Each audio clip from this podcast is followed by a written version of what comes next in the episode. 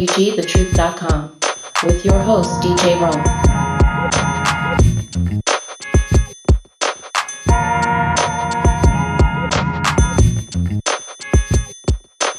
Hey, welcome to the program, everybody. You just stepped inside of Psychotic Bump School, the place where education and entertainment meet at the intersection of funk and soul. My name is DJ Rome, and I want to welcome you to another exciting edition of Psychotic Bump School. So, ladies and gentlemen, tonight, oh my goodness, we got a jam packed show. Oh my goodness. So y'all happen to catch some of that uh, commencement address over the weekend by President Barack Obama? our forever president. Uh, we're going to be talking about that a little bit this evening as well. Oh, but we have some amazing um, tributes to get to this evening, ladies and gentlemen. And a singer songwriter keyboardist joining us for the very first time. So let's break it on down, y'all. You ready? All right. Uh, we lost recently Little Richard, Betty Wright, and Andre Harrell. And to help me have our respectful tributes to these amazing artists. We have James Porter coming back out of Chicago, Illinois. He's a radio show host out there. And we have singer, songwriter, keyboardist Charyn Harris. She's going to be breaking down the life and times of the great Andre Harrell. So that's coming up this evening. And I'm very, very proud to welcome this guest. Her name is Bunny Hearts. Bunny Hearts is a keyboardist, a classically trained keyboardist singer songwriter. She has a project that's out now and available, and she's actually a bandmate of our guest last week, The Rugged. And uh, Bunny has been on tour with the legendary guitarist Jesse Johnson from the time, and she's been playing also with Brown Mark of the Revolution. So Bunny Hearts is here, ladies and gentlemen. We're going to be having a good time with her. And speaking of the president, uh, we have some addresses to get to. He uh, had an amazing commencement address to both the national high school graduates as well as HBCU. So we're going to be talking a little bit about those commencements this evening and featuring some snippets from the HBCU commencement address. So that's our show. So you might want to call your friends and family to the radio or the computer because we are about to set it off. So this is KCWG, thetruth.com. My name is DJ Rome. Welcome to Psychotic Bump School. Stay tuned for more. We'll be right back with our first guest, Mr. James Porter, after this.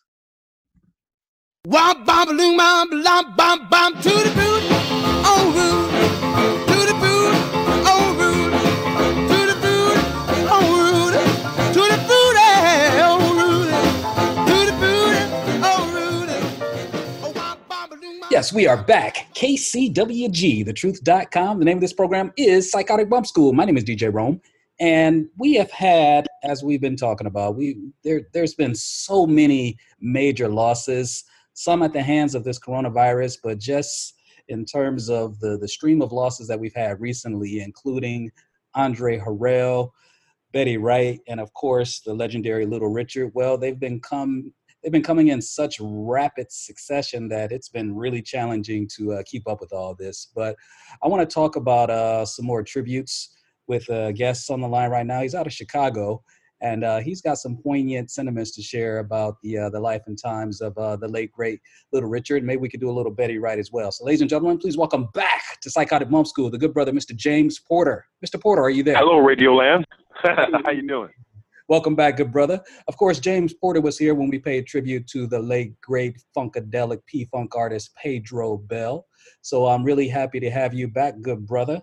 Uh, I think you were also a fan of the architect of rock and roll, the late great Richard Penniman, Little Richard. You know it. You know it. Good yeah. brother. What can you tell us about the impact of this loss, my brother? Okay, I'll tell you what. I understood from the age of six, there was a movie called Let the Good Times Roll. And it was a movie which documented like a rock and roll revival uh, concert that happened like in, uh, I think it happened in 72, but the movie came out in 73. And my dad took the whole family out to see this movie at the uh, at a drive-in when it came out, you know, and it was a great movie from start to finish. But there were like three performers in there who like stood head and shoulders over, shoulders over everybody else: Chuck Berry, Bo Diddley, and Little Richard. Come and uh, those guys put on a show. And thing about those guys is that even though it was an oldies concert, those three men didn't treat it as like an oldies thing. It was like a happy days, remember when type situation. They were playing like you know solid rock and roll that like you know competed with whoever was hot that year, you know, and um, they were like the three arch. I mean, Little Rich was the architect. I'm not taking away from, him, but it's like to me, it's like three men who are like you know definitely like you know I'm writing a as you know I have a book coming out about black rock and roll, African American rock and roll performers. Yes. And I think that those guys in the 50s, those guys were at the center of it back when rock and roll was still defining itself. Chuck, Bo, and Richard. Now, for in the case of Richard, um, now the other two played guitar. Richard played the piano. He did a lot to establish that instrument as a as a rock and roll instrument, as a rock and roll instrument. And he didn't. You probably heard the story about how he started out basically like just a jump blues singer, you know, in the field of many. Right. You know, and he sounded good, but he wasn't sounding totally different from anybody else on the scene. You know, and so he's he's doing some session, you know, for specialty records, and uh, evidently, um, evidently, I mean, one blues song after another, none, nothing really standing out. So they take a break, you know, and everybody from the musicians all the way down to producers and engineers, they're kind of wondering what could they do live this join up. So Little Richard, while the tapes are not rolling, Little Richard gets on the piano and starts singing for himself, Tutti Frutti, good booty, Tutti Frutti, good booty, woo! You know, everybody's like, wait a minute, what the hell is that? Right. You know, so next thing you know, that somebody kind of figured if they clean this up, they could have a hit, you know, and that kind of like laid template for a new style. He kind of hit on that. That was what he was doing, like you know, after hours, like in strip clubs. But um, on record, he was like you know, totally orthodox jump blues at the time. Not bad, you know, but had he continued in that vein, he wouldn't be considered the legend that he is. But he came out that tutti frutti business, and like the next couple years on the specialty label, at least until he found God, he came um, he had like a whole good run there, you know, for from 50, roughly 55 so I want to say 57, 58. Yeah. And uh, it's like, I mean, it's enough imagining Little Richard in the context of today, but in the context of like the 50s, I mean, it's like even by R&B standards, by black standards, he was wild. But he crossed over pop. You know, he was like one of the first, you know, um, black rock and rollers to really uh, make it. You know, and it's like it's one thing. It's like in 1955, rock and roll was still, I mean, not rock and roll was still like, you know, uh, God, I don't, I don't know what to say here, but it's like it hadn't, it was out there, but there wasn't, it wasn't really blitzing the market like it would like a year or two later. You know, when everybody else was kind of still sort of like a, a sort of like hit parade, middle of the road kind of deal, just saying all these mild pop songs like, you know, a Patti Page or a Mitch Miller or whoever.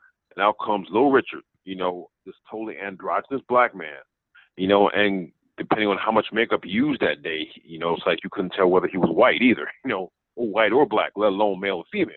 Right. So it's like wop bop blue bop blop bam boom mess, and uh, that kind of knocks everybody on, flat on the floor, you know. And um, to his credit, even though he's taken the he took the occasional hiatus, you know, to devote his time to religion, you know, but didn't take long to bounce back. You know, he was like very concerned, particularly in the early '70s, maybe when the whole when there was like a whole boom for like you know there was a whole nostalgia boom for '50s rock and roll. You know, and the oldies revues came out. Little Rich also found himself being booked like regular rock festivals as well. He tells a story about like playing these gigs with people like Janis Joplin, you know, and he's look and the audience. Little Rich is thinking that the audience is thinking that because by that time, you know, times changed quicker back in those days.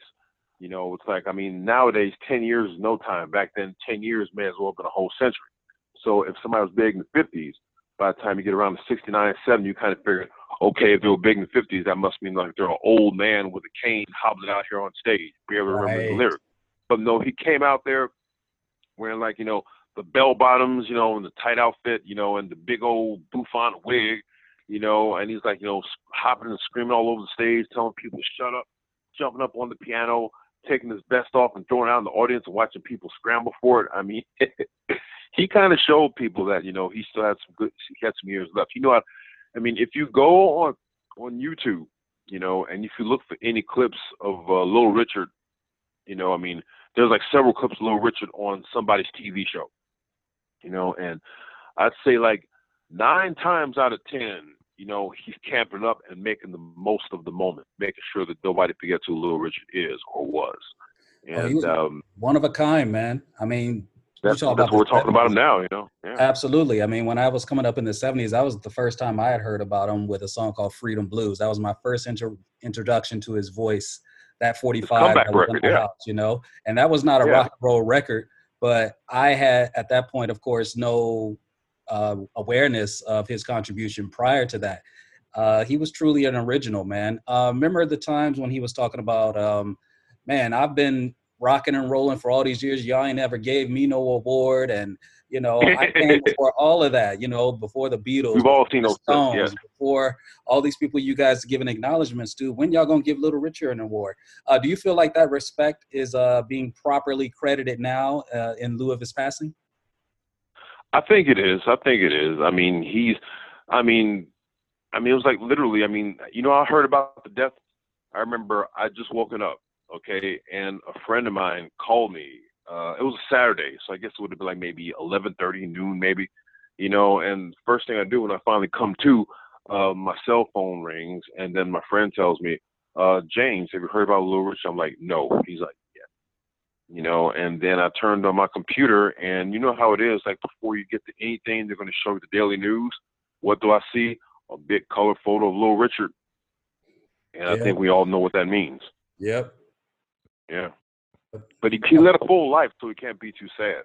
That's right. And people were uh, relieved in many ways to see him really returning, if you will, to to his roots, his gospel, wanting to get closer to God and making his reckonings with uh, his life and his uh, his example that he was setting for others. I mean, he really wanted to make sure that his soul was right, and I think some people have definitely taken some comfort in that.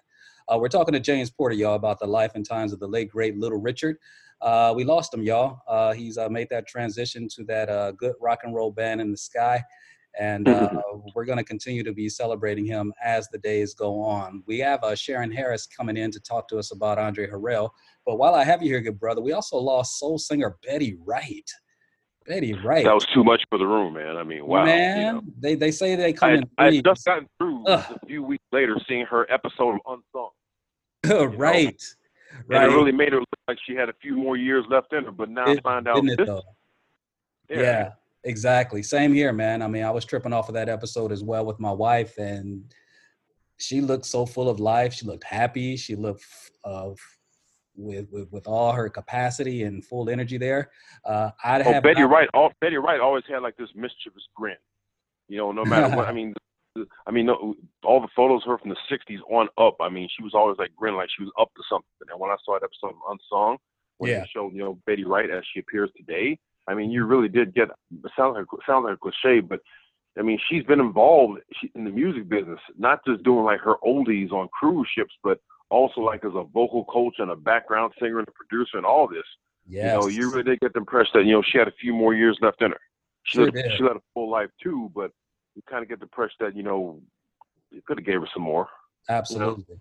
So this yeah. is another artist for me that I came up on the scene when they had already made a major i mean after well after they had made a major contribution to music already so i came around around during the uh the tonight is the night live version era all right yeah and so for mm-hmm. years i didn't even know there was a studio version of tonight is the night because that live version was was so resonant and made such an impact i remember listening to that version on the way to school when i was bust uh, back in the day as a child, being you know part of exactly yeah. and everything they, everybody was playing that record almost every day on black radio stations in California, anyway, from what I can remember. But Chicago, already, too, oh, Chicago too. Okay, so she had already it was, had wide. Betty Wright was like major, you know. Major. I mean, out of Florida. I mean, she and Harry Casey. We came to understand had a big uh, uh, role in her uh, getting out there. But she had hits like "Clean Up Woman," "No Pain, No Gain," "After the Pain." Uh, she came to have an incredible, indelible imprint on you know contemporary singers or later singers, I would say, such as Angie Stone. And so she had a prowess and the the equivalent of nine lives, like you said, because I saw her on that episode of uh, uh, making the band on um, uh, MTV when Diddy was trying to find mm-hmm. for his female uh, vocal group and yeah right there putting it down just dropping wisdom you know how this is how you hit them high notes this is what you do it's like breathing you could do it. It's like breathing, baby. It's like, and then she would just hit the sky with her voice. I mean, and make it sound effortless. make it sound effortless. She said it was just like exercise. It was just like breathing. Thank you for bearing with me as I, you know, got myself together so I could have this conversation with you. You talked briefly about a book you have coming out. Uh, what can you tell us further about that before we let you go? Okay, the book is going to be called, um, tentatively called anyway, uh, "Wild in the Streets: Tales from Rock and Roll's Negro Leagues," and it's basically about like African Americans in the field of rock and roll not R&B, not blues, but rock and roll. Even though a lot of people, you know, draw, ask to draw a stick figure of a rock star, it's like a white guy with long blonde hair.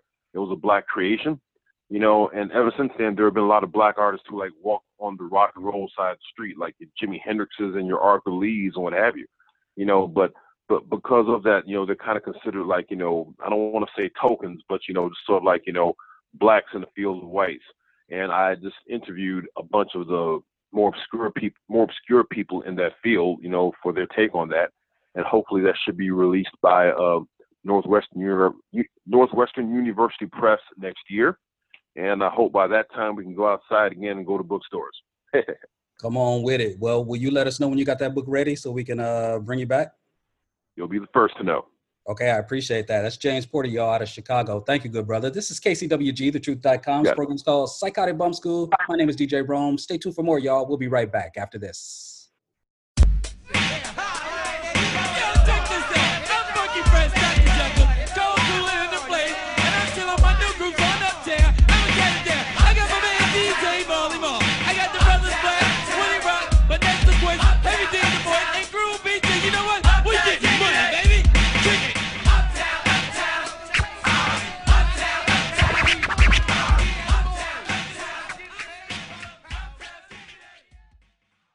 Yes, we are back. KCWG, thetruth.com. The name of this program is Psychotic Bump School. I'm DJ Rome. And ladies and gentlemen, recently we have just been barraged with a series of high profile losses in the world of entertainment that are of tremendous value and consequence to the African American community and the community of music in general. Uh, among them, of course, was uh, the late great Andre Harrell, founder of Uptown Records, and the mentor to so many artists that we know today, that we know, love, and celebrate uh, to this very minute. So, uh, to help me put this into context, the life and career of Mr. Andre Harrell, I'm proud to welcome back Ms. Charyn Harris. Charyn, how you doing?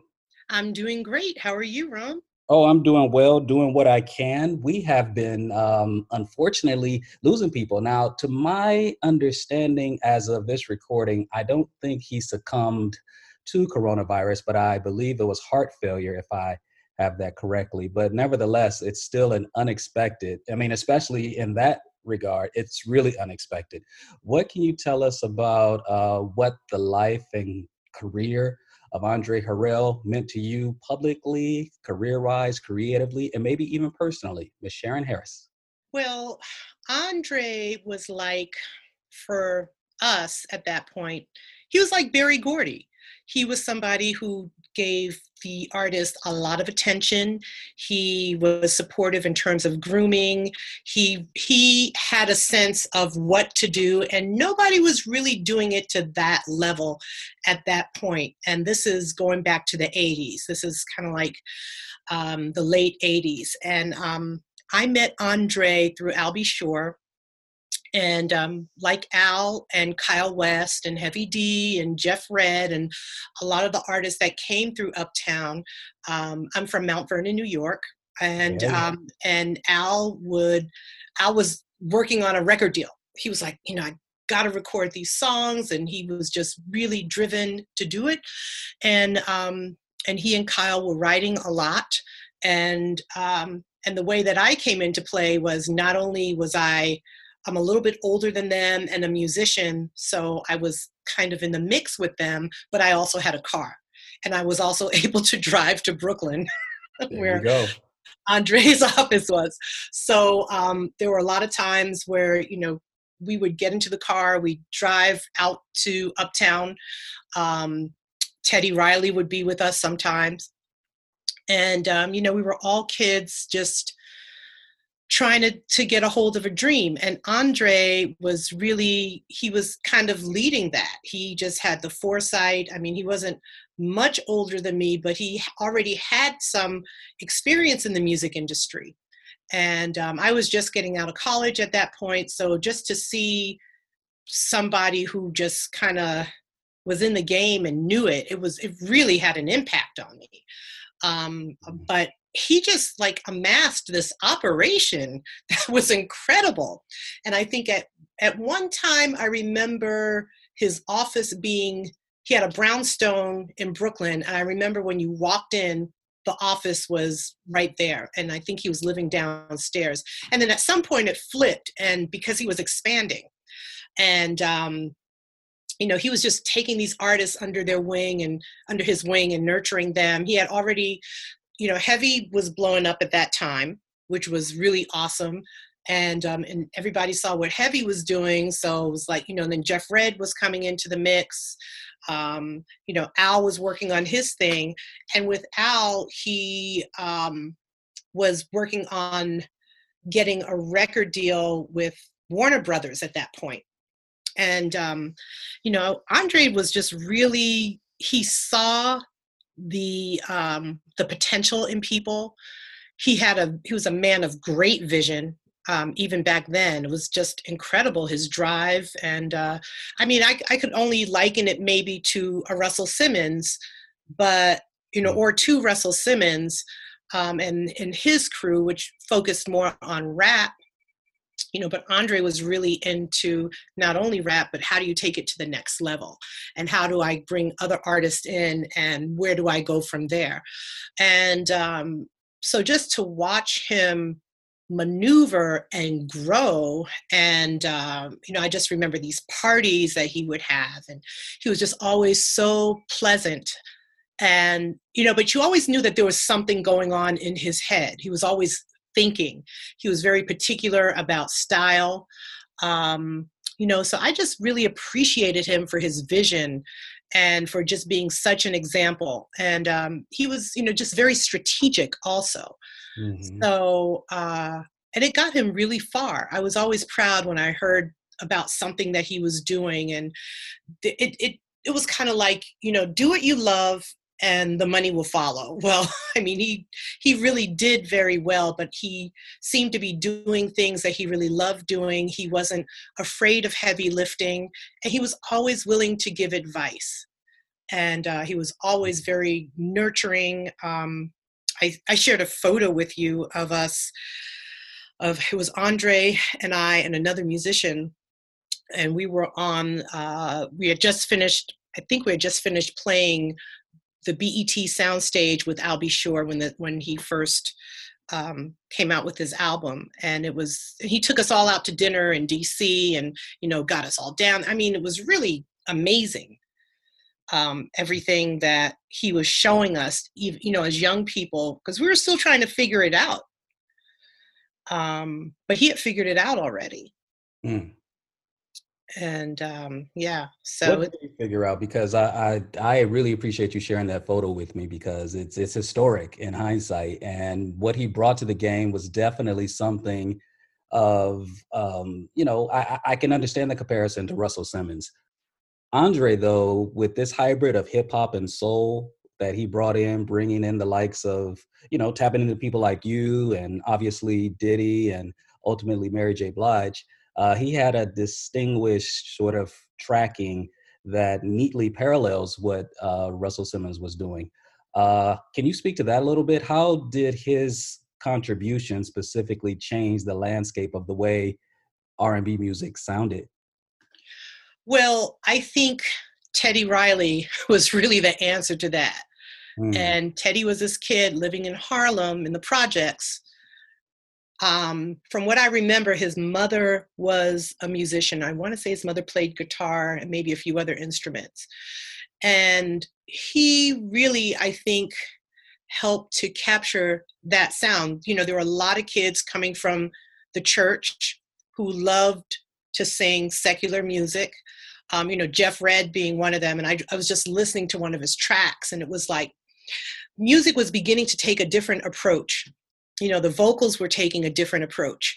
And it was really a time of creating a, a, a timestamp, really. Um, you know, Mary J. Blige, nobody was singing like her.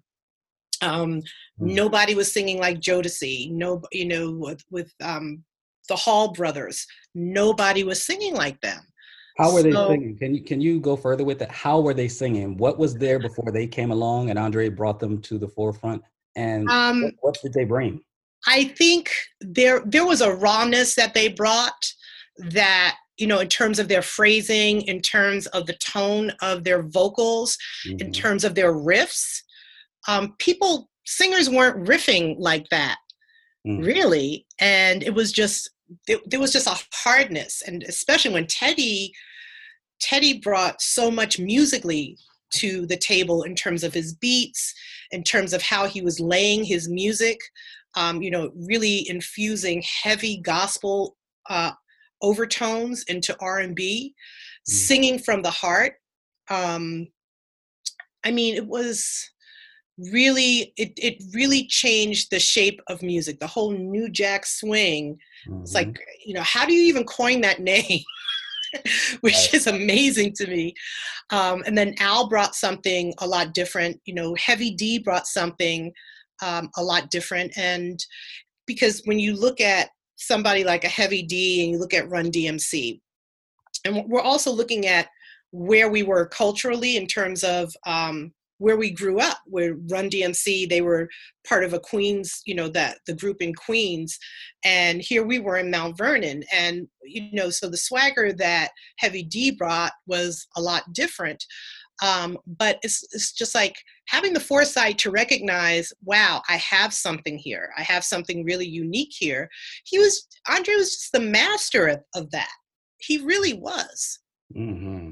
You know no i can't really think of anybody else um, in recent years other than when you look at of course you know you have babyface you have jimmy jam and terry lewis who were more of producers and came from more of a musical background and um, but to really be able to find a bunch of artists and develop them and to say you know this is what i need or this is it that's not it pair them with different producers that that you know are hit makers. Um, there was, it was like there was something in the water, especially that he had tripped onto in Mount Vernon, um, with so many different artists coming up. But there was an, also an encouragement and an encouragement for a hustle that had mm. never been seen. And um, you know, and I remember even talking to Kyle West one time, and Kyle said to me, "You know, I just kind of want to quit and go back to school and play football. And I was like, Are you nuts? You guys are doing something really incredible here. And I'm glad that he didn't quit because when he finished Al's album, that was one of the most historic albums of the period right, that right. we were in. In effect mode. Yeah, in effect mode. That was a wonderful, it was it was just great. And I mean, Al, of course, had tons to do with it because there was a Andre was very uh, and and he was persistent, but he also had his intention aligned. So there was a fire under him, and you know there was a drive under him, and that whatever he had was contagious. He's left an indelible mark, and he's sorely, sorely going to be missed.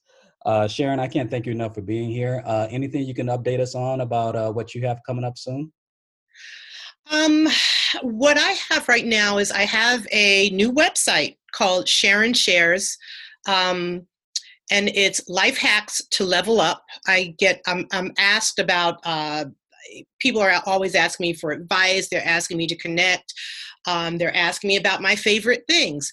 So I decided to start a website called Sharon Shares. I will eventually put in um, some blogs. So I do a lot of blogging. Um, and I will be writing some blogs about my experience growing up in the music industry and becoming a musician and transitioning careers, relocating to California. Um, so, a lot of great information. So, that'll be at SharonShares.com. Hey, everybody, this is Bunny Hearts, and you're listening to Psychotic Bump School with your host, DJ Rome, on KCWG, TheTruth.com the best internet radio station on the planet.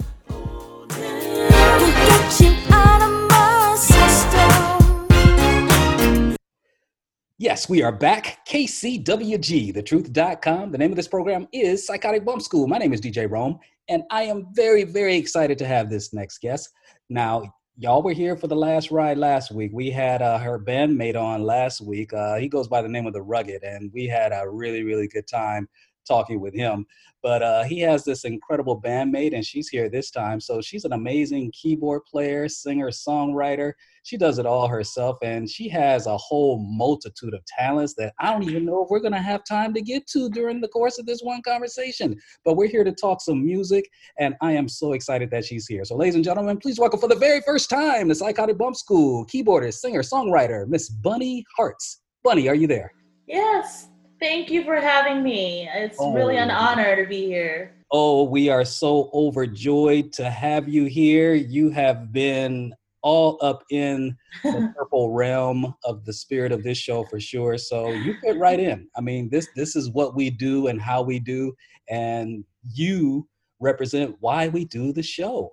So, oh, nice. my God, you you are somebody we definitely want to talk to. So, take us back if you can when you were first exposed to keyboards. What was your first experience like when you first touched hand to keyboard? What was that experience like for you? Oh, you know, it's a long story, but uh-huh. I'll give you the short uh, version of it. And because it starts, it started when I was five years old, uh-huh. and um, piano lessons, of course and mm. I and I think my mother uh, was living her dream through me to be a concert pianist or something. So Ooh. you know, most most people start piano lessons probably like you know in their 10 11 or whatever but i started at five years yeah. old barely in school that's pretty young i was pretty young yeah yep. so um, classical training with a uh, with a classical pianist herself a professor um, and wow. so she at five years me. old. Yeah, at five years old. So I remember being like seven or eight years old, being woken up in the middle of the night by my parents. Wake up, wake up! So I want you to play Chopin. I'm like, what? Why? Why? And so, come to find out, their friends are up and they're having a party, and they want they wanted to show off their seven year old daughter playing hmm. Chopin or or Mozart or something. So I hated my mom for it. You know, oh, like hate yeah. is a strong word, but um, you don't really appreciate that until later in life. That these those is it's a gift, a rare gift that when you have parents who really truly want you to be great and um, and yeah. saw potential, and I just you know just they just had me in that. I was going to be a classical concert pianist. by hook or by yeah, crook, right? Yeah, yeah, exactly. Did you take to it naturally though? I mean, how easy did the the music of Mozart and Chopin come to you? Was that an easy thing for you to pick up?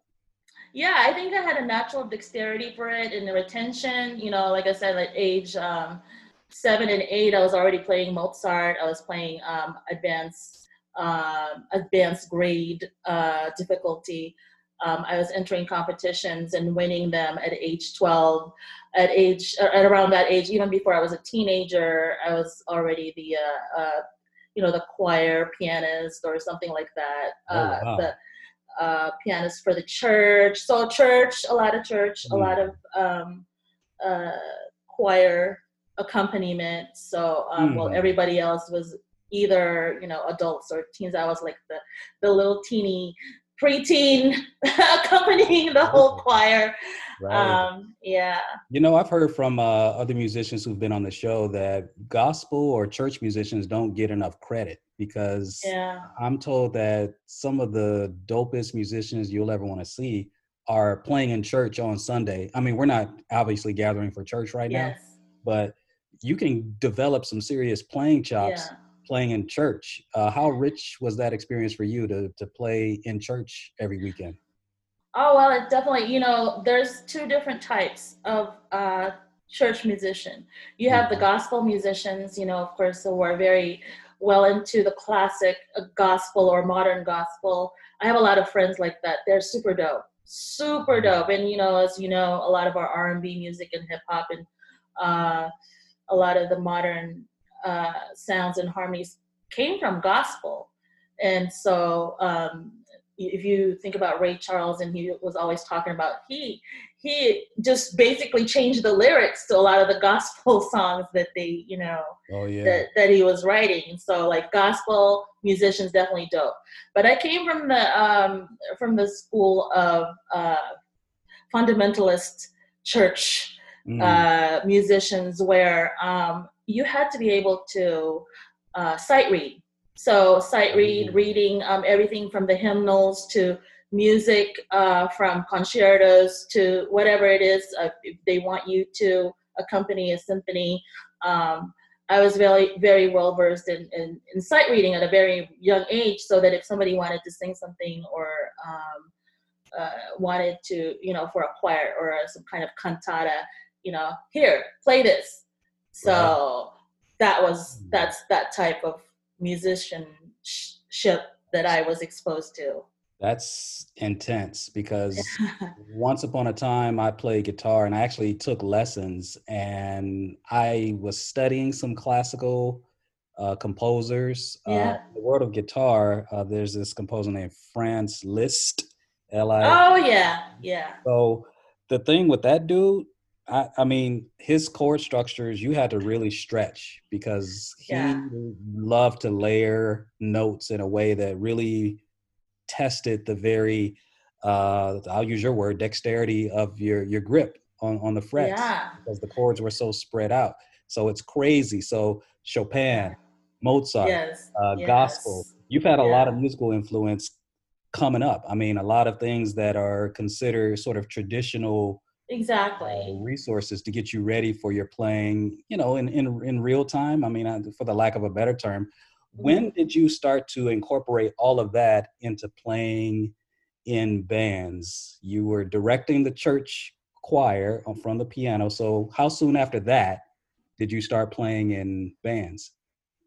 Oh well, um, through high school, and um, I was also the the pianist for the the uh, high school uh, choir, and Mm. then went to college and just basically pursued a career. You know, like even though my parents were really heavily into like making sure that the music was there. You know, by the way, I, they also pushed me through um, guitar lessons and classic music Mm. theory. And so, like, with all that going on, I had to finish college. It just was a must. It's like in our family. So, um, Oh, wow. if you didn't do it, so that was the goal. As soon as I, uh, you know, finished um, high school, straight to college, finished a degree, and um, you know, it just kind of life just kind of took a turn into that, and you know, living and stuff, and the music stuff just wasn't important anymore.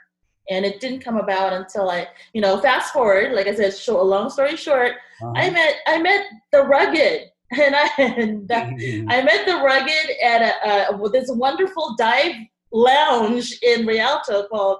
Um, it used to be called uh, ja- the the Alley Cat Jazz Club. Now it's called Raquel's. I met him there, and um, he's and I needed a I needed a bass player for a band that I was trying to put together. Hmm. And so he came to my house and for the rehearsal, and then because I was uh, I was the lead singer, I wasn't playing keys. I had a keyboard player, and so I was uh, trying to show the keyboard player. You know, he he didn't know the chord structure to the song that we were doing. I said, no, it's like this. It's gonna go like this, like this. Mhm. And so I got back into the mic so that you know we could rehearse. And so he was like subbing for uh, a bass player, and then he told me later on that that's when he said, "Aha, she's a Hmm. keyboard player." Oh, Operation Steel Bunny from this band. So Mm. uh, fast forward, I became a keyboardist for Official Biz, the band, and that was Mhm. 10 years ago. And, I was baptized in the funk, so to speak on. and I learned a lot from all the musicians that came through. You know, because my style of playing was very classical, very jazzy, very um, R&B-ish, smooth, and so I had to be exposed to a lot of these really super dope musicians that came through that were super funky, and I just absorbed everything from everybody. Wow. Um, everybody that came through, because you know the rugged likes to have two keyboardists a lot of times, and um, Mm. also a lot of the times uh, there's two keyboardists in the band. It Is official biz is known. This band is known for a full funk sound. Wow. And and and we evolved to a production group. So now official biz is not is not just a band. It's a it's, it's a production group where we call ourselves official biz music. That's what's up. Yeah. So you stem from a long line of funk keyboardists who have been on this show, uh, Bunny Heart. So wow. just to give you an example of the company that you're in, I didn't have the privilege of meeting the late great Bernie Worrell, but your Uh-huh. story reminds me of him for this reason. When he first Oh. played with Funkadelic in the late 60s, early 70s, and he, you know, George Clinton plucked him out of wherever he plucked him from. He, Eddie Hazel, and uh, Billy Bass Nelson, and they uh, created this thing called Funkadelic. And then I Mhm. remember a story where Bernie Worrell, or Bernard Worrell at that time, uh, was playing this crazy music, but he was a classical, he was classically trained. I mean, Bernie Yeah. Worrell was no joke. He was the yeah. master who even back then. But he even Oh my gosh, yeah. he had his music teacher attend one of his concerts with Funkadelic, and he just recalls and reflects back that his teacher was really proud of him. He was like, "Man, I hear the things that we taught in what you were playing." Now that's crazy because you know how experimental Funkadelic was. Yeah. So I'm just wondering what else shaped your playing because okay so again on this show we had the great david lee spradley now Uh-huh. that name rings a bell ladies and gentlemen david lee spradley is the author of Uh-huh. the classic funk jam called atomic dog And Oh so- yeah. he broke down his process for writing that song and what it did for him as a keyboard player also coming from a classically trained background so you think about some of your keyboard influences Mhm. I threw some names at you uh, before, but who comes to mind when you think about uh, the artists, the, the the players, whether they are out front leading a band or playing in studio sessions? Who are some of the influences that you would say had the most influence on the way that you play? Oh, it, it would be like such a big variety. I mean, um, I would say uh, while I was coming up, every every time I heard any kind of jazz piano, I would just be it would evoke this emotion because you know classical uh, playing or classical uh, style is very precise. You have to you have to write. I mean, you have to play what is written on the notes, and if you veer from it, it's called a false note. Mm. It's just basically in the way you interpret or hit the note or possibly make it like a little bit more legato or staccato, but it's still the note has to the notes have to be correct. Uh, and so that made it really that makes it rigid for you if you ever have to transition into um, R&B or gospel or even funk. You have to not think in those terms. So I guess what I was saying is that if you know when my finger would hit like a wrong note, but then it creates this jazzy chord. I just like you know I love that, but then you know then you get the ruler hit on your hand from the Uh-huh. teacher at a young age. So so it's like that's wrong. So it just like really was um, forbidden Mm. for you to to create different things um, apart from what's written in the score. Mm. And so um, when it finally came to when I, I felt a little freer to expand and I was listening to people like Bob James uh, and uh, Love Bob Jones. oh my gosh, you know, and uh, also uh, rest in peace, uh, Joe Sample.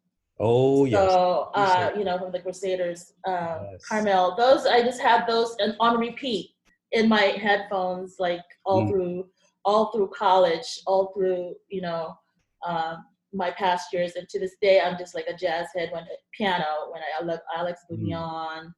Uh, Jeff Lorber, just Oh, yes. super dope, like choices Mhm. on and the and the most contemporary one now that I really um, admire is Robert Glasper. you know. Absolutely. um, there's just nobody that can compare. I just like bow down. I just can't. And, um, but I have to also give props to the people that I really do work for. There, that I think um, super dope. That I uh, that in in and of themselves, that uh, in their own right, have you know done some major things like Kenneth Crouch. Um, Kenneth Mm. Crouch is the uh, nephew of Andrae Crouch, Okay. and so he's uh, he's a he's a wonderful jazz pianist and gospel pianist, and also uh, has helped me. He's a friend of mine, and uh, he's also written for Mariah Carey, and you know he's like written for all these major stars, like you name it, like DJ Quik. Uh, Mm. He's everywhere. Brandy. Um, Mhm. So they call on him a lot to like write for them. Um, Lalah Hathaway. He's worked with uh, Rachelle Ferrell. So I, I'm lucky enough to know him, and I pick his brain every time. And then so every once in a while, I'll I'll tell him, you know, after he showed me some stuff, I'll call him up and I say, I broke the code. I know what you mean now. Ah. and so I, you know, that I really appreciate him. He's a great pianist, and I think he's working on a, uh, on a project too. Also, Doc Pang, Rodney Thomas.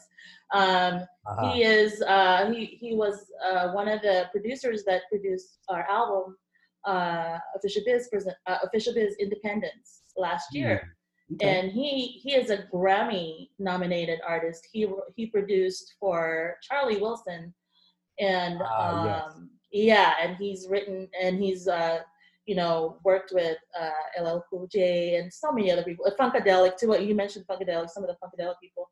Mhm. Um, Miles Davis. So I had the benefit of working with him in Official Biz as a band member when we would go out and gig and and he taught me a lot. So I have to give him some props. So, So- those are my influences. Absolutely. You've had some great people pouring into you. This is KCW, Yes. thetruth.com. The name of this program is Psychotic Bump School. I'm DJ Rome, and we're chatting for this one with the amazing Bunny Hearts, keyboardist, singer, songwriter, and member of Official Biz Music. So, uh, wow, you that's a pretty vast little resume, and yeah, with, with influences like that, you really cannot go wrong. So, when you're playing and uh, we are going to talk about some of your your your latest projects right now because there, there's so many things I want to talk to you about. But how do you fit that into a, a band format? Because I'm I'm guessing that when you compare playing in the studio as you have and playing live, which we're going to talk about as we go along, um, how in what ways do you have to adjust your playing given all the the musical influences that you have? Uh, can you talk about that a little bit? Sure, which which is very relevant, you know, when you ask that question because I'm also a studio musician for myself and my uh, music group, and so we do record uh, in studio, and it's, it's a lot different. You know, there's a definite um, a little bit more comfort in this, uh, uh, you know, the comfort of your studio where you can always oh scratch that, you know, or Mhm. uh, not that I don't want it here, or um, hey, I want to recreate a. I don't have a guitar player. I, I let me let me pull up my uh, my my patch from Kontakt Five Native Instrument. They they have this patch called Evolution Jazz Guitar, and so uh, so I'm playing the keys, but it's playing guitar. But it has it's a really like the technology is so great right now that it actually emulates the guitar so beautifully, like the strumming of a guitar player, and it won't allow you to hit notes on the keyboard that the guitar player wouldn't be able to because it's a different, um, you know, placement of the finger on the on the frets as Yeah. opposed to in the keyboard, so it translates. So there's that. You know, we use technology to try to emulate um, instruments. Um, Mm. but live is a totally different animal. I, I really miss it, you know, with this whole COVID thing yeah, I'm sure. um it's it's such a rush and every single time i get i still get goosebumps just sitting there and just watching people's faces and and and if you're hitting a note because it, it you know music live music evokes a lot of great emotions happiness Mm. for people and when i see that i still to this day get goosebumps so well, it's kind of nerdy but yeah well, it, it's real though. So Yeah. I'm guessing, Bunny Hearts, that people get goosebumps watching you play with your band. oh yeah I just happened to so. be privileged enough to see a jam session with the Rugged and yourself when you Yeah. played with the, uh, the basis of the Revolution, Brown Mark. Now you weren't on camera for that one, but I heard it and I heard the entire clip, and it was Oh my goodness. absolutely amazing. So from your vantage point, Bunny Hearts, yeah uh, in what ways could you enjoy or excuse me, explain what what it was like for you to play with your musical heroes. He was one of your heroes. We've been talking about several, but you've had a chance to work with him extensively now. What in the world is that like for Bunny Hearts to be able to play and jam with some of her musical heroes? it is like I still to this day I'm just like, is this real? Are we? Is this real life? Uh-huh. you know, I I ask the rugged sometimes, is this for real? Are we really are we really like jamming with like Brown Mark, the Brown Mark from Prince in the Revolution? And so and so super like just uh, you know, anticipating and nervous like while you're sitting there in front of the camera and like four, three, two, and you're like, ah, and then you just go. And I'm, I'm, I'm playing, and then you just just try your best and not think about it. And so it was just like it was just pure adrenaline, and and and and it sounded so good. You know, uh, they couldn't sync up the um, you know the video, but um, it just sounded so good. You just like fueled by all that, and then um, yeah, I'm just really honored and grateful to be even considered to be in the company to say that like you know I've written for Brown Mark or Brown Mark's written for me or we collaborate together.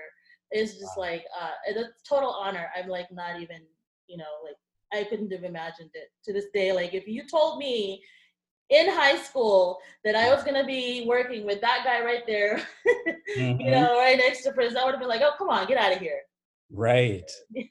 Well, I mean, you you must have thought it into existence. I have a friend that's uh, been on the show, uh, DJ Rashida. Um, she was a DJ for Prince, and before that happened, she was telling her friends, "Is like, look, I'm going to be his DJ," and she just spoke it into existence. And in hindsight, her friends said to her playfully, "Well, you must have known something," and she said. Well, really, I didn't. I, I, I, I mean, I just spoke it into existence, and it- and it happened for her. So sometimes, That's it can- powerful. yeah, it's very powerful, and you have to see it to believe it. And so, I, I just want to know from that experience. I mean, that that that was a rush, and you know, for those that are privy enough to see it, I mean, I, I think you should take that in because y'all sounded really amazing. I mean, it oh, sounded Oh, like y'all had been playing together for years. And Thank given that you you. were so many miles apart, uh, Yeah. y'all was on point. I mean, the, the the timing was sharp and crisp. It was just absolutely amazing. Oh, Brown Mark was like, um, he is an amazing, you know, uh, musical director because, you know, he also puts together the music for the Revolution when they go on tour. So, um, so he's he's very very talented, very super uh, dope on on instruments and arranging and writing, and people don't know this about him. And I hope that uh, a lot more people will get to see that in the in the future. Well, you have. So I, I want to talk about another uh, uh, famous star of the, uh, the camp that you're jamming with in just a second. We're going to talk about your music in just a sec as well. But pe- people don't know little tidbits like that, Bunny Yeah. Heart, because you're you're on. I mean, you you see a side of him that the rest of us will never ever experience, and we know him for doing one thing and one thing only, and that's playing that bass. But what you just said is very important. A lot of musicians play multiple instruments, like the Rugged plays multiple instruments, and I'm sure you probably dabble in other instruments besides just Mhm. keyboards.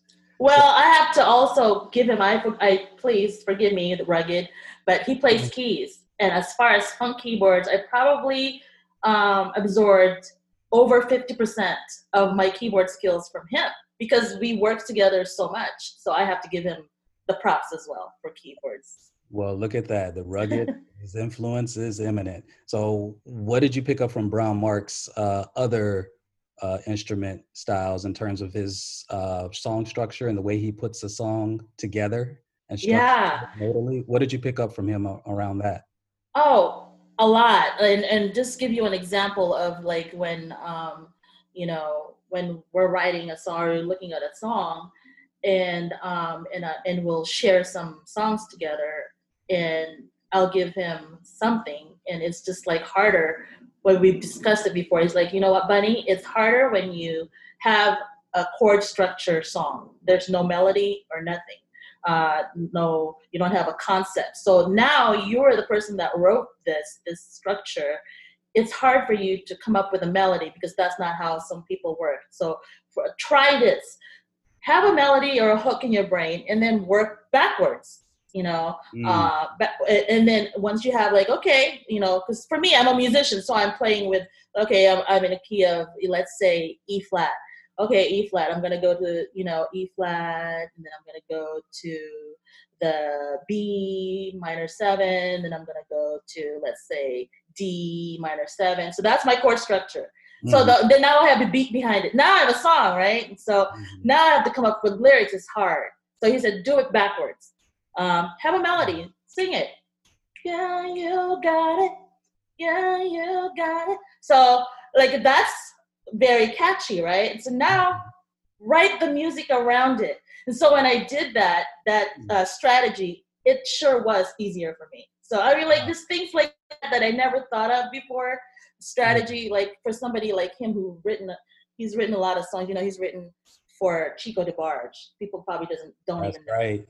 Yeah. Um, yeah, and um, some other people, but um, Mhm. and uh, so he's a really great songwriter, and I pick his brain all the time, and he gives me pointers. He gives us pointers on uh, on the on studio, and like here, here's how to raise the volume or whatever. So yeah, he's definitely like very very adept in the studio. Wow. Yeah. That's fabulous. That's fabulous. Well, um, there's something about the uh, the basic, and I, I don't know what it is that um, I'm a Virgo. I mean, that may have something to do with the way I think. My wife is a Virgo. That may have something to do with the way she thinks. Virgos are sometimes known for overthinking things, and I'm wondering ah, to what degree musicians experience that when they try to create something and it's it's not a natural smooth progression into it you know what i mean i mean it sounds like Yeah. what brown mark gave you was sort of simplifying the approach to songwriting thinking that it doesn't have to be that complex because you, you're trained i mean you know chords you know progressions you know key signatures you can Mhm. sight read and so it's easy to understand how somebody who has such a deep theoretical background would want to naturally bring that sophistication into songwriting because we have experience through the people you mentioned on this one joe sample uh, chick Yeah. corea herbie hancock i mean we experience masters yes. george duke and so Oh my gosh, yes. we're never going to just come out the gate playing like that and so being able to come up with a melody like you just sang a nice little cute little melody Mhm. and he taught you to just do that and put the chords around that and, Mm-hmm. yeah, and- it's just another strategy when you when you're having a block. You know, sometimes you just have a block Mm. and uh, switch it up. That would explain a lot to me in terms of why we only get one album from great artists like Lauryn Hill, or it takes so many years Oh to yeah, material from a D'Angelo. Because maybe I, I mean I don't know. I'm not in their heads, and I'm certainly not the caliber musician that they are. But yeah, it, it's I wonder what gets in the way and what blocks the flow of creativity. Is it because it's you're afraid of your past successes, you're intimidated that what you're coming up with now in the moment is not Yeah. good enough? I think it's multifactorial. You you you you touched on all that. I think you know people. Mm. Uh, it's it, the the success that uh, they've reached is so phenomenal that Right. they the things that they do. It, it's just not you know they they don't feel will measure up. Probably you know I think that's part of it. And Yeah. part of it is like yeah the process. The process is hard. Writing songs yeah sometimes the songs come like flawlessly. Like the other day when i wrote like you know one of my songs um, somebody listened for this album that's uh, out. Um, it Mm. came out flawlessly because i was feeling it you know? I was, I Mm. was really emotionally invested in that emotion that so please somebody listen you know? Like That's or, or uh, don't can't you see that we're just brothers trying to shield our little brothers from the monsters. Can't you see that we're just you know mothers pleading for our sons and daughters? And so when i wrote it and sang it i did it in one night you know. But then you have this one other song that's just sitting in my hard drive just i just cannot do anything to it. It's beautiful chord Mhm. progression but Right. you know it just it just really depends on um musicians are, are you know a breed. You just gotta wait mm-hmm. till it comes Yo, yo, what's up, everybody? This is your man, Eric Rico, and you're currently in tune to Psychotic Bump School with your host, DJ Rome, on KCWG, thetruth.com. the best internet radio station on the planet. This is KCWG, the truth.com's program's called Psychotic Bump School. I'm DJ Rome, and uh, we're chatting with the amazing Bunny Heart. She's breaking down the process and the approach to, to just songwriting. And uh, she has an amazing project that is on its way out. And uh, she's played with some of the best that we've ever spoken about on this show for sure, from uh, the Purple uh, you know conglomerate oh let me get the word out with BrownMark and um, you had the privilege I'm told, to work with another stellar, stellar musician. Uh, what can you tell us about how you came in contact with the legendary guitarist Jesse Johnson and how you became his touring keyboard player, Miss Bunny Hearts? Oh my gosh, that's just doesn't even sound right when you just said that to me. I'm talking about you. Talking about is, it, is this real life? No. Yes, it's real. Uh, yes, we yeah, are. yeah. Well, Oh, I met I, I met Jesse, uh, the Mr. Johnson, like in 2013, I believe. Um, and uh, we were performing. Official Biz was performing at this really great venue called uh, Rapport in Rancho Cucamonga, and he was one of the guests um, performers that came through. And um, I was so silly and ignorant. You know, I wasn't even drunk or anything because I really don't do that. But um, they they uh, the rugged said, "Come here, Bunny. Come here." I said, "Yeah. Hey, here. This is Jesse. Jesse, meet Bunny." I said, "Hey, Jesse. Nice to meet you." Okay. So and the rugged's like, "Wait." This is Jesse Johnson, and I looked and I said, "Oh my God!" And so the freak, Wow. the freak out started, and so Mm. that's when I first met him. And then fast forward, um, he needed a keyboard player um, for his tour in Japan. I think somebody backed out, and so um, the rugged, uh, you know, he, he reached out to the rugged, and he said, "Yeah, Bunny can do it." So long story short, I went to Japan. We did a whole, um, you know, show in Osaka, and um, two shows in Osaka and two shows in um, Tokyo, and Wow. it was amazing, amazing. I want to know how. I mean, I know of a Japanese band called Osaka Monorail that's pretty popular over there, and they love them some Osaka Monorail over there. They're a straight up Japanese funk band, but they oh don't. yeah. They play American funk. They play James Brown type funk. So, Oh, wow. how would you describe the reception you received once you were over in Osaka with Jesse Johnson's band? Oh my goodness. Uh, the people are warm. Uh, they're very uh, fanatic over Jesse.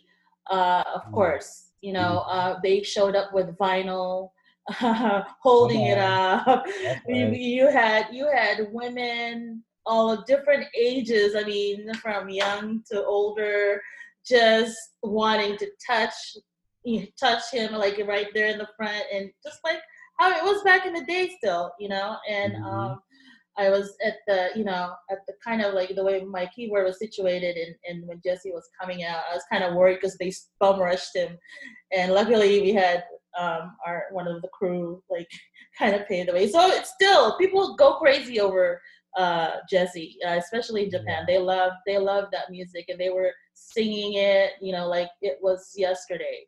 Like songs like you know, I want my girl, uh, Mhm. you know, be my man. They knew all the words to it. It was amazing.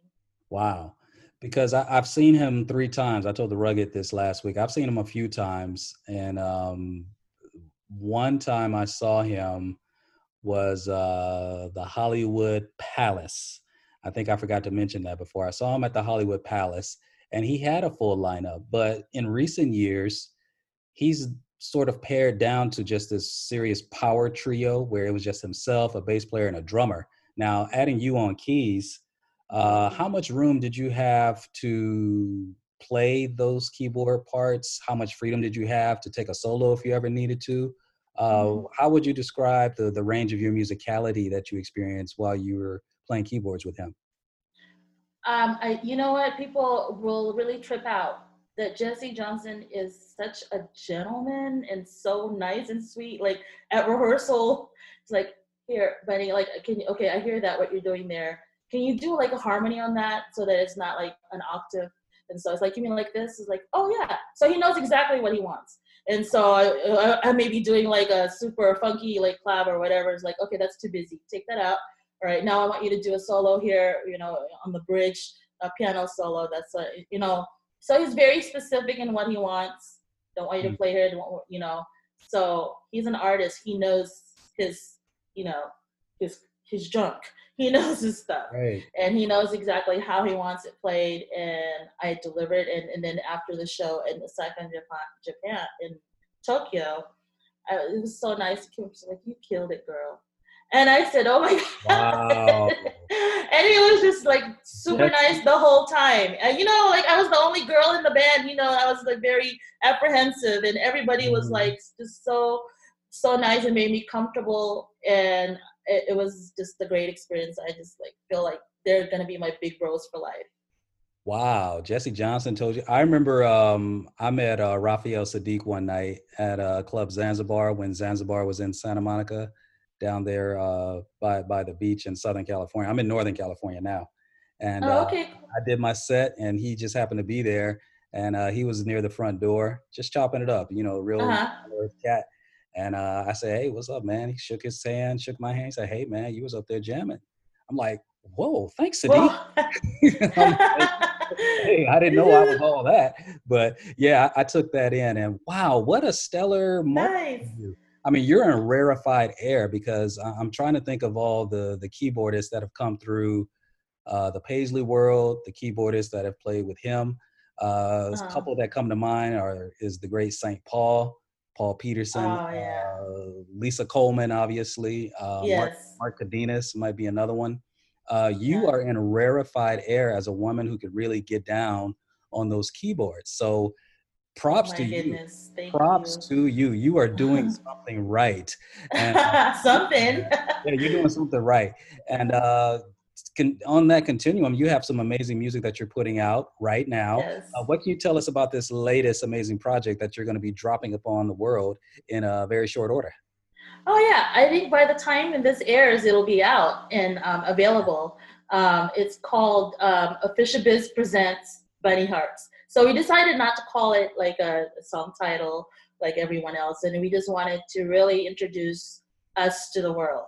And so it's Official Biz Presents Bunny Hearts, and it's a seven-song compilation, and it has two instrumental uh, jazz type songs that I'm really proud of. Called one's called Two Face, and it's called Two Face because I, you know, as you know, I'm a classical pianist. I had to insert my classical, um, you know, licks in there, and it, it's like, uh, and then it it just flips over into this super funk, you Mm. know, synth solo. So it's like it, it flips back and forth. So it's like a psycho girlfriend that goes back and forth. So we called it Two Face. Um, and then uh, the other instrumental is called Streets of Osaka. So uh, when I was putting it together, um, it really reminded me of Osaka when I was walking through the streets of Osaka, where uh, it's super funky, the vibe. People love American music, Mm. funk, funk, and street. It's just, uh, but it's also beautiful and clean, and everybody was just uh, courteous. It's just a beautiful city. Um, and then five vocal songs on there. Um, One Mhm. is called "Drinks on Me." Uh, "Drinks on Me" is like a, a stepping song. So I'm gonna do a, uh, you know, by this time, probably I don't know when it's gonna air. We're gonna do a um, a promotion where we're going to do a uh, contest for whoever can come up with the best step to the song and we're gonna give a cash prize to the winner and we're gonna feature all the participants in the video stepping to the song drinks on me Oh. yeah and if you heard it it's very very like um you know that r kelly step five with a little Absolutely. modern twist yeah and Yeah. then uh the song called baby oh damn has also reminiscent of teddy riley and uh, Jimmy Jam and Terry Lewis, where there's a lot of Stravinsky hits, you know. So, Mm. uh, so people say, "Oh, this feels like '90s." Yeah, we by design we wanted, but we gave it um, some modern drums, you know, some uh, in the Mm. background. So we're trying to insert old the old music in there because we feel that it's important nowadays. I mean, not to knock anything, but like we it feels good, but then we want to make it also modern and uh, Hmm. a couple of other songs, and I think that um, it touches upon a lot of stuff that. Uh, and then somebody listen, like I told you, somebody listen is about it's a social consciousness song about Yeah. how it's uh, inequality, and it's just can somebody please listen and. Um, Ooh. and then elevation is one that we uh, we put together well, like i said with my um, co-bandmate um, who is also a great producer grammy nominated um, doc spanks elevation that is a, a, a song that really um, got a lot of attention even from industry people who wanted to take it and so um, Wow. I, it's it's a, a really good song and i wanted to include it so Wow, beautiful. I'm excited for you. Um, this project is is you know we we're a Monday evening program, so uh, I, I'm thinking we're we're going to be right on time when this one hits. Uh, Oh, yeah. in concurrence with the, the the release of your project. Um, Baby O Yes. And uh, all the players that you've been playing with all these years, official biz. Uh, This is going to be an amazing listening experience for those that pick it up. Um, yeah how so. can people get this project? How can Yes. they find you? Keep in touch. What are the particulars, Miss Bunny Hearts? Yeah, so um, you can get it from bunnyhearts.hearnow.com. So that's uh, bunnyhearts.h-e-a-r-n-o-w.com. So Mm. um, that is like a link to um, several links. Like, for example, if you have Apple, Spotify, Amazon Music, it just goes straight to my page and it gives you straight links on whichever player you have, and you can stream, download the song. And if that's too difficult to remember, just go to my Facebook or Instagram, which is Bunny Hearts Music. That's the uh, um, username for all that. Oh, Uh, YouTube, Facebook, Instagram. Uh, it's uh, all Bunny Hearts Music. Absolutely. Sounds like you're walking into the studio right now. But uh, well, that's great. We'll, we'll be sure to put that up. And uh, before we let you go, just some tips for growth for all the young uh, keyboardists out there who want to become uh, really seasoned with their instrument and oh yeah. craft, and uh, tips for growth for young ladies that want to get into this business, knowing that men tend to dominate this area that you're in and doing Oh, well yeah. in, kicking the Yeah. men's butts. As a matter Yes. of Thank you very much. Um, tips for growth. What can you tell the uh, the young musicians on the rise who are listening to you right now? Oh well, you know, several several tips. Uh, the number one thing that I would say is you do you. If uh, I used to be guilty of this, I try to compare myself to awesome people that I probably wouldn't measure up to because they have a different background. You know, Hmm. um, you know, you have different musicians who are just like pick up or you know, like they'll play a certain style that groove or that that uh, you know R&B or that gospel. You know, well, that's not you. You're a classical pianist. Like, do you until you can get to that point? Uh, uh, uh, you know, um, capitalize on your strengths and be who you are, and surround yourself with people who are awesome at what you want to do. And so I did. I surrounded myself with super dope musicians, and I absorbed either through osmosis or just bugging the, heck out of them to like, hey, how do you do this? How did you do that? And then the last thing is there's no shortcut. You have to practice, practice, practice. There you go. Um, so that's just go. basically, I think, the, the main things. Absolutely. That that's some great stuff. Uh, we had a keyboardist here out of Detroit, producer, multi instrumentalist, instrumentalist that is Piranha Head. Uh, he plays with P Funk a lot over in Oh, Detroit. yeah. He's got a new track out with uh, the French singing duo Les Nubian right now. Oh, wow. the same thing. He he picked Wow. brains of musicians. He picked Bernie Worrell's brain, and Yeah. asking him some really challenging questions about uh, some theory and chord progression. And he said Bernie told him, "Hey, bruh, you might want to go into school for that." And meaning uh, exactly what you just said. There, there are no shortcuts, and people Yeah. can tell you uh, what they do, but if you want to grow through this, you're going to have to apply yourself and, like you said, do you and be unapologetic about it. Be unapologetically you. This is my sound. This is what I can do today. And no, I'm not going to just come out the shoot just playing like Patrice Rushen or Alicia Keys or Herbie Yeah. Hancock. I'm just not going to do that. I'm not going to be Stevie Wonder the first time I do this, but the sound I make today is the best that I can produce today. Do that. until you can get to the point where you are them and, and Exactly. you and you wake up and you're like wow i you know uh, there are certain things that i can do that even my peers can't do. There, you go. That's the whole thing right there. So Bunny Hearts, nobody can do it like you. Once again, your contacts where we can find this album and keep in touch with you. One more time. Okay, Bunny Hearts Music on all the uh, social media, uh, Facebook, Instagram, YouTube, and the link for the for the new album, which is Official Biz presents Bunny Hearts, is bunnyhearts.hearnow.com. This is Angel on Sax, and you're listening to Psychotic Bump School with your host DJ Rome on KCWG, thetruth.com, best internet radio on the planet.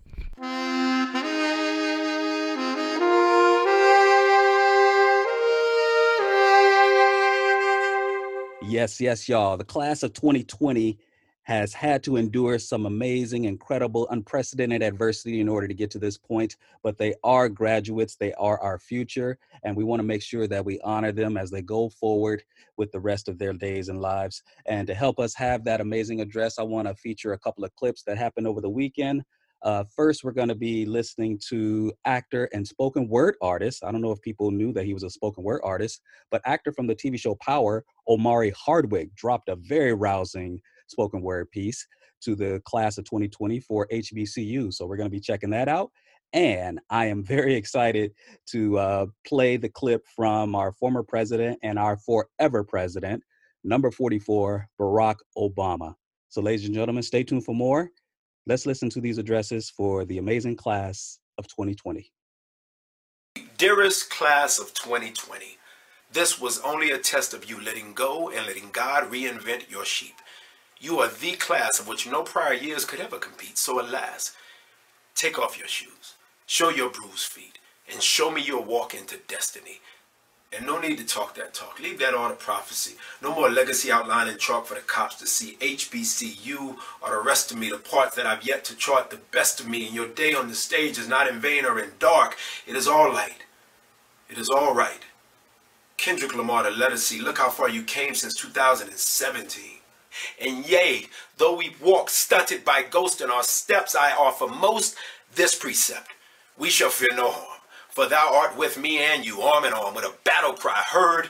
Ring the alarm like it's your beat day, say word.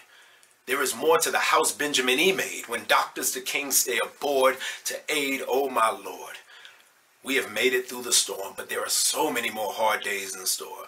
So many more Phylicia Rashad to chains to soar. Taraji P's the Sauls who gave until their amethyst rocked the floor to the street. Show me your walk to you kicking the door to a biggie beat, waving your 4-4 like a big degree.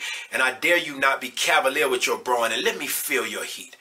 To your Anika, Noni Rose grew through the concrete like a poet, Sir Lancelot, and his flows with some gross as nasty as Nas mixed with an O and Erica B. Show me your walk and all the trashy flaws in your bebop. The daddies lost to Rolling Stones and Reeboks. Show me it all, like I'm home and your walk is the only thing for me to watch. Until I become a stalker of your thousand dreams come true. Your Alice Walker walking with a walker until your feet are colored purple, black and blue. Let me feel the shaklack clack in your shoe, the Roberta Flack in your Badu. The first time I ever saw your face, like the first time ever I saw your face. And this is the first time ever crossed no stage, so make it count. Full armor out, no robe, no tassel to dismount. Just the rock him and your mom and them to figure it out. You are thinking of a master plan. This ain't nothing but sweat inside your hand. Show me your walk. Show me how you will get your masters in how to stand back straight, shoulders up, head high. Mastering I can, so I will until my Sam still reaches the sky. With some Jackson and Braxton in my steering wheel, and I'll tell you why. My belief in me be my shield, and yea, though you walk through valleys of glass shard fields, you must count it all joy that your class is the first to be asked to build your Oprahs out of this level of hocus pocus. This is only a test conducted by God to test your focus. I believe there is a remedy for COVID. I believe you are the closest. HBCU with a ghost kid, class of 2020 vision. You are fully noticed A Wilberforce of the hour, Morgan all the way to the source of Howard to Hampton, where I would never have gotten to show the world my power if my grandpas didn't both attend in the 40s, more so like the Twin Towers. There would be no Omari.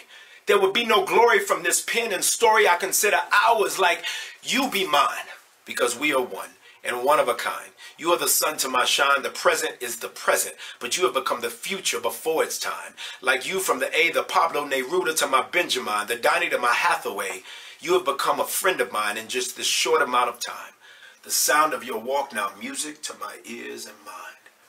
And no more broken vinyl. Let's break some new records with a full-on effort. No more iffy. Show me you're easy like Sunday morning. Lionel to we Richie, TSU to Winfrey, HBCU is in me. Brothers Jamils to Kenny's, grandmas, uncles, aunts, and cousins still attending. FAMU to Tuskegee to Clark. Bands hitting so hard you can see their feet in the dark. Show me your walk with a fisk in the air. And an afro pick in your Xavier. Tell them Spelman up in here. From AT to Lincoln to Winston-Salem, we've lost some cheers, but we are winning and trading in the fears. Now close your eyes again and pray this here. That as you show your family and friends, even through your pretend walk across the vision of a stage that remains this year, that when you open them, God is sitting right there with that same pick in his hair, with the letters HBCU written across his chair, clapping and kicking while he cheers. Every one of you, magna cum laude. Hi, everybody. Congratulations to HBCU class of 2020. Michelle and I are so proud of you. But these aren't normal times. You're being asked to find your way in a world in the middle of a devastating pandemic and a terrible recession. The timing is not ideal.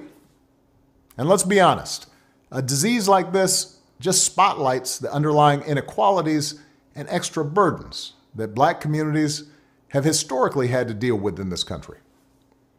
We see it in the disproportionate impact of COVID 19 on our communities.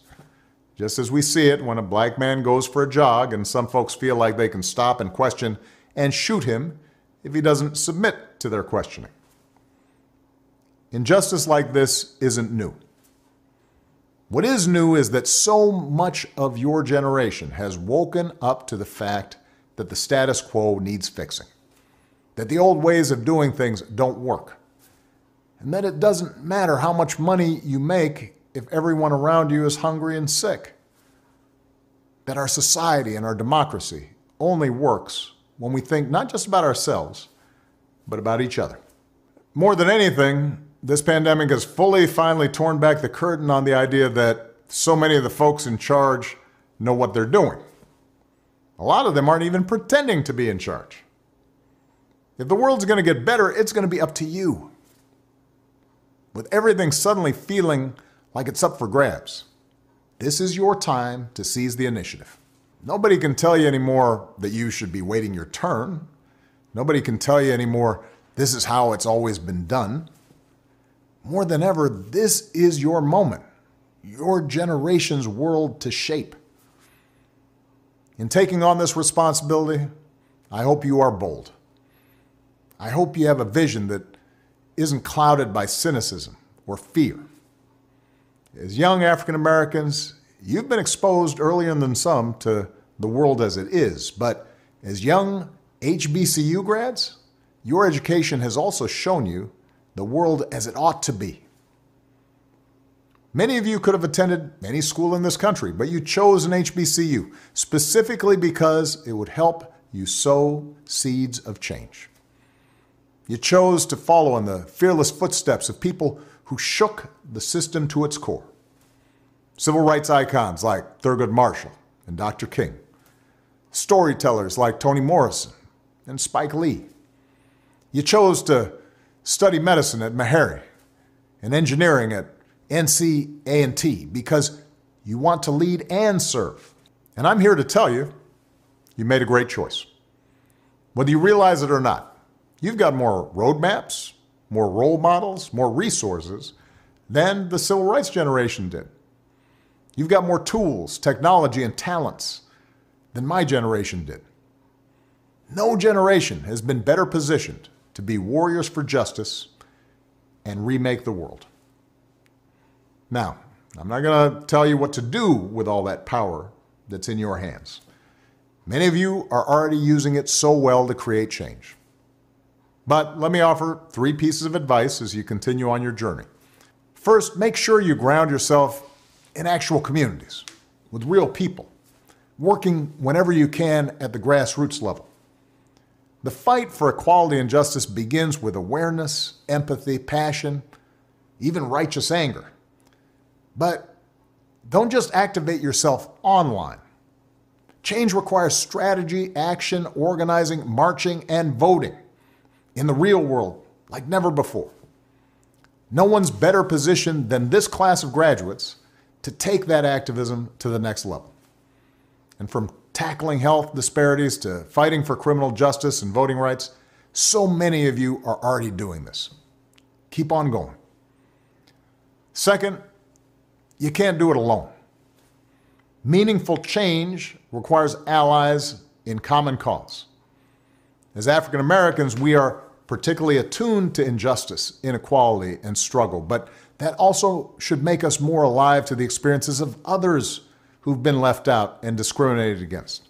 So rather than just say, what's in it for me, or what's in it for my community, and to heck with everyone else, stand up for and join up with everyone who's struggling, whether it's immigrants, refugees, the rural poor, the LGBT community, low income workers of every background, women who so often are subject to their own discrimination and burdens and not getting equal pay for equal work. Look out for folks whether they are white or black or Asian or Latino or Native American. As Fannie Lou Hamer once said, nobody's free until everybody's free. And on the big unfinished goals in this country, like economic and environmental justice and health care for everybody, broad majorities agree on the ends. That's why folks with power will keep trying to divide you over the means. That's how nothing changes. You get a system that looks out for the rich and the powerful and nobody else. So expand your moral imaginations, build bridges, grow your allies in the process of bringing about a better world. And finally, as HBCU graduates, you have to remember that you are inheritors of one of America's proudest traditions, which means you're all role models now, whether you like it or not. Your participation in this democracy, your courage to stand up for what's right, your willingness to forge coalitions, these actions will speak volumes. And if you're inactive, that will also speak volumes.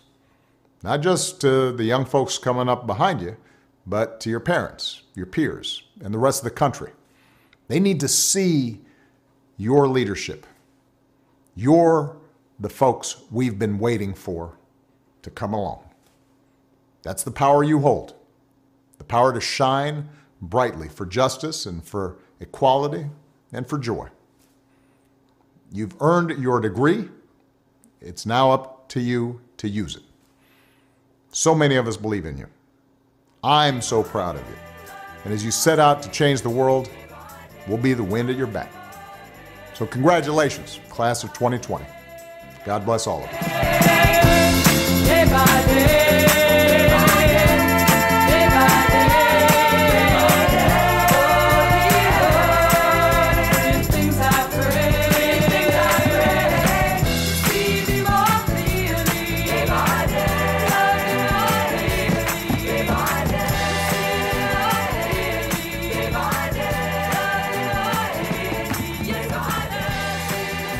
that's our show, y'all. Psychotic Bump School is the place where education and entertainment meet at the intersection of funk and soul. My name is DJ Rome. I want to thank you for joining us this evening. Check back with us. We shall return next week. Also, want to thank our guests for the evening James Porter, Charyn Harris, and of course, Bunny Hearts. Also, want to send a shout out to Frank Starks, who is the Iron Man behind the board. And we're out of here, y'all. Take care.